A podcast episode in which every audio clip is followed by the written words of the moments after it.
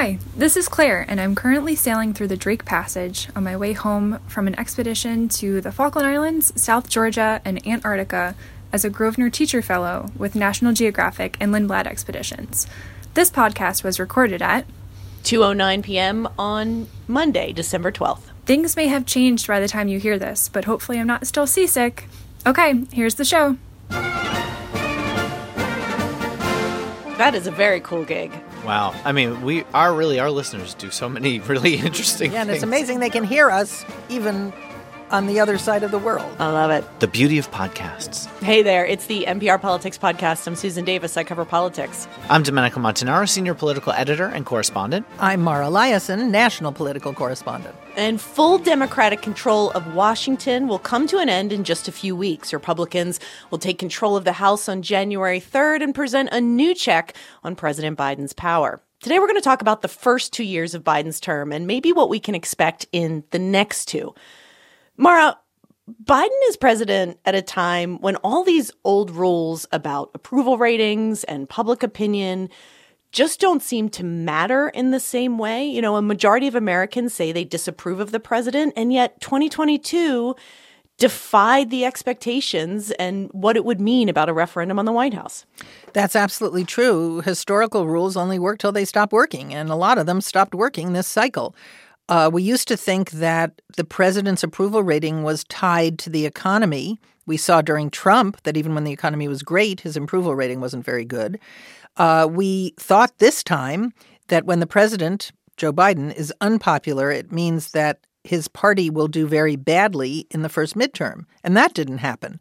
So I think that we also saw in the polls that a lot of people, I said 29% of people who said that they were unhappy with Biden's uh, stewardship of the economy still turned around and voted for Democrats. So these things are not straight line correlations anymore.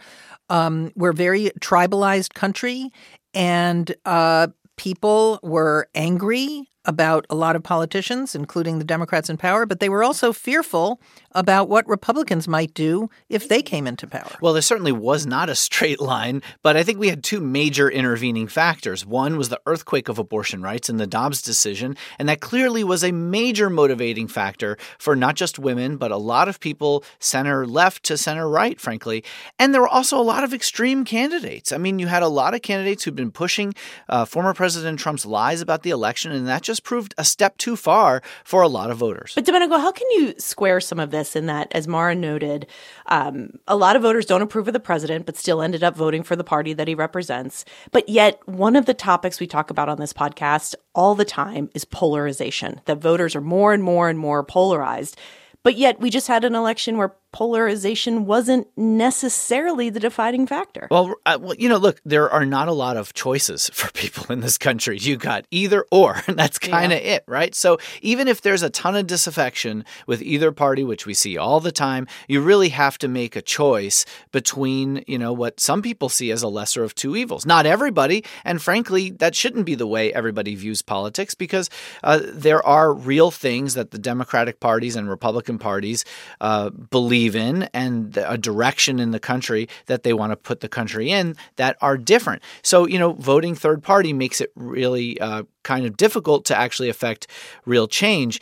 I do think polarization was pretty big, though, overall. I mean, if you think about like Georgia, for example, I don't necessarily think, I think it's not going out on a limb too much to say a Herschel Walker wouldn't have gotten 49% of the vote in a purple state, you know, 10 or 15 years ago. He might have, he probably would have gotten, you know, top 45%, probably. You know, that's, I, so I do think that that putting the shirt on, putting the jersey on, the D or the R is what's most important. And that's why you see Biden's approval rating not budging very much and it's kind of similar to what Trump's was. Right. The politicians have high floors and low ceilings. They just don't have a lot of place to go.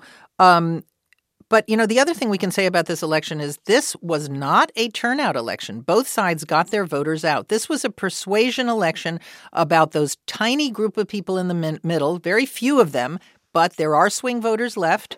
They do split their tickets, which is something we thought was extinct, but they did that. There are a lot of uh, Republicans who won big uh, for governor, for instance, where the Republican Senate candidate either lost or won barely. So there's a lot to chew on in this election, a lot of things that, that seemed confusing and challenged a lot of our assumptions. When you look at the first two years of the Biden agenda, when I think of the vibe of it, so much of it was Democrats just despondent that they were infighting with each other over the failure to pass the president's Build Back Better plan.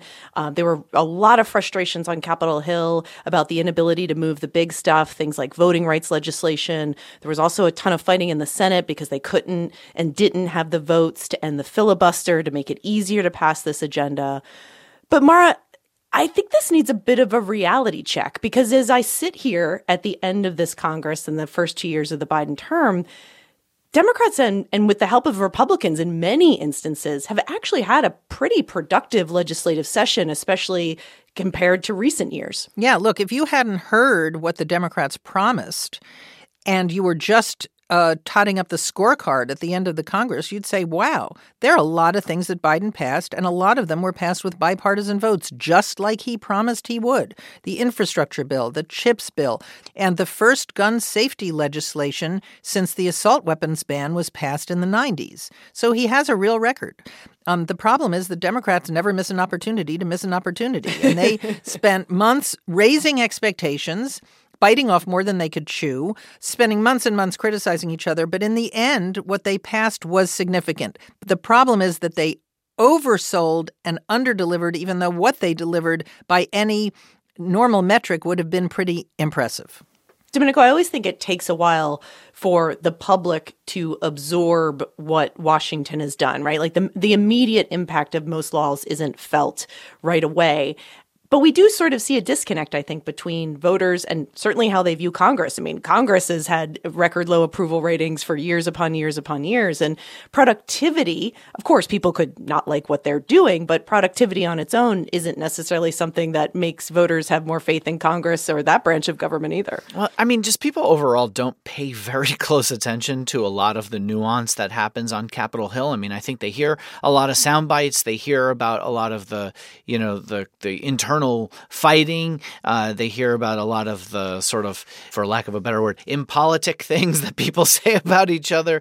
Um, you know, and I just think they see a lot of that and they see seven foot signs on gas prices when they go fill up their tanks and see that that's high and they equate that to the economy and then say that everybody's just doing a bad job and then sort of check out. But I do think that you're right that a lot of the things that uh, have passed that this uh, Democratic, uh, you know, controlled Washington with with the White House uh, in charge, you know, have passed and signed into law, they're not things that are going to be felt by people for a while. I mean, things like, for example, broadband in the Midwest or uh, rural areas, uh, electric know, vehicles. Yeah, exactly. I mean, there's going to be a lot of that kind of onshoring, as people talk about, um, but that's because of the infrastructure bill and the millions, if not billions, of dollars that kind of went out there to a lot of communities that really they're not seeing quite yet. But that's the job of a White House and of the party in power who passed those things to make a messaging push for people to really understand what they're going to be getting from the things that the government has passed and voted on. That is Biden's theory of the case for the next two years. He said that in his post uh, election day press conference. People are going to find out what we did. They're going to start going into effect. Bridges are going to start being built, and broadband is going to be delivered. And people are going to understand what we did. And he believes they will they will reward Democrats for it. All right, let's take a quick break. And when we get back, we'll talk about what to expect in those next two years. And we're back. And like every other modern president, Joe Biden's about to face the reality of working with a divided Congress. Senate Democrats will have a one seat majority, but House Republicans will have a narrow four seat House majority. That means they'll control the committees, the floor schedule, and have subpoena power. Domenico, recent history would suggest that divided government is not a recipe for success for most presidents. Do you expect it to be any different this time around? Yeah, I mean, you probably have to look back to Bill Clinton when they had, you know, some successes on some smaller items. But really, recently, that's just not been the case. And, you know, people always say they want compromise, but they usually want people to compromise with them. they want people to come to their position uh, for the most part. So, you know, I mean, we're going to see how this goes, but I think it's going to be difficult for uh, someone like Kevin McCarthy if he wants to be Speaker, uh, the Republican uh, from California. He's going to need that far right group that has shown that they can have a lot of power if they stick together. You know, there's a lot of people who talk about Nancy Pelosi and they've made her out to be a lightning rod for conservatives, but she's brought a tremendous amount of discipline and consistency to the Democratic Party over the last 20 years when you consider looking at the Republican side of things and how many different speakers they've had and who's been pushed out and how. Uh, you know, it's going to be really difficult to see that moderates will somehow rule the day when really people have become much more ideologically cohesive. Yeah, I think it'll be a question of how unified can the House Republican majority be? Because if they are, and if they can advance an agenda, and if they can speak with more of a singular voice, I think that they can be quite a big headache for Joe Biden, especially with the investigations they have planned. But, you know, the party's still pretty divided and there's a there's a lot of fights going on about the future of the party and who should lead it and what that agenda should be and if they can't get their act together their dysfunction might become its own story than their ability to sort of present that check to Biden and four seats is very very narrow and yeah. and Paul Ryan and John Boehner couldn't handle their Republicans when they had bigger majorities Mara, how's the White House preparing for this new chapter? I'm thinking specifically about all of those investigations that Republicans have planned, especially into the Biden family. Right. Well, except for must pass legislation like the debt ceiling or government funding, we're really going to have a, much more investigations than legislation. And Republicans have said they do want to look into the Biden family, Hunter Biden, and uh, whatever they believe that tells the, the country about Biden himself.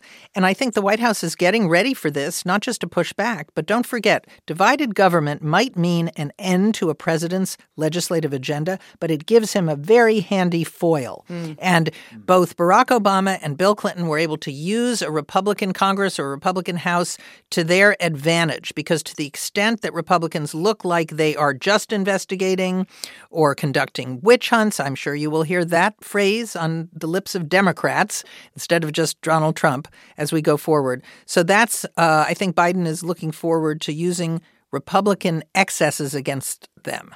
I also think these investigations, you know, they sure they could overplay their hand, but they could also be really potent at weakening an already weakened president, at least in the eyes of the public. And if you again look to recent history, Republicans, many people thought overplayed their hand when it came to things like the Benghazi investigation, the attack on the American outpost in Libya, but you know, there's also an argument to be made that those investigations really did undermine Hillary Clinton and her pursuit of the presidency. And I don't know if Republicans are worried about overreach as much as they are like how do we maximize these investigations to hobble Joe Biden going into 2024 because the president has said he plans to run for reelection. And don't forget, Democrats have subpoena power in the Senate. They can do That's investigations too. That's a very so we're going to have dueling investigations.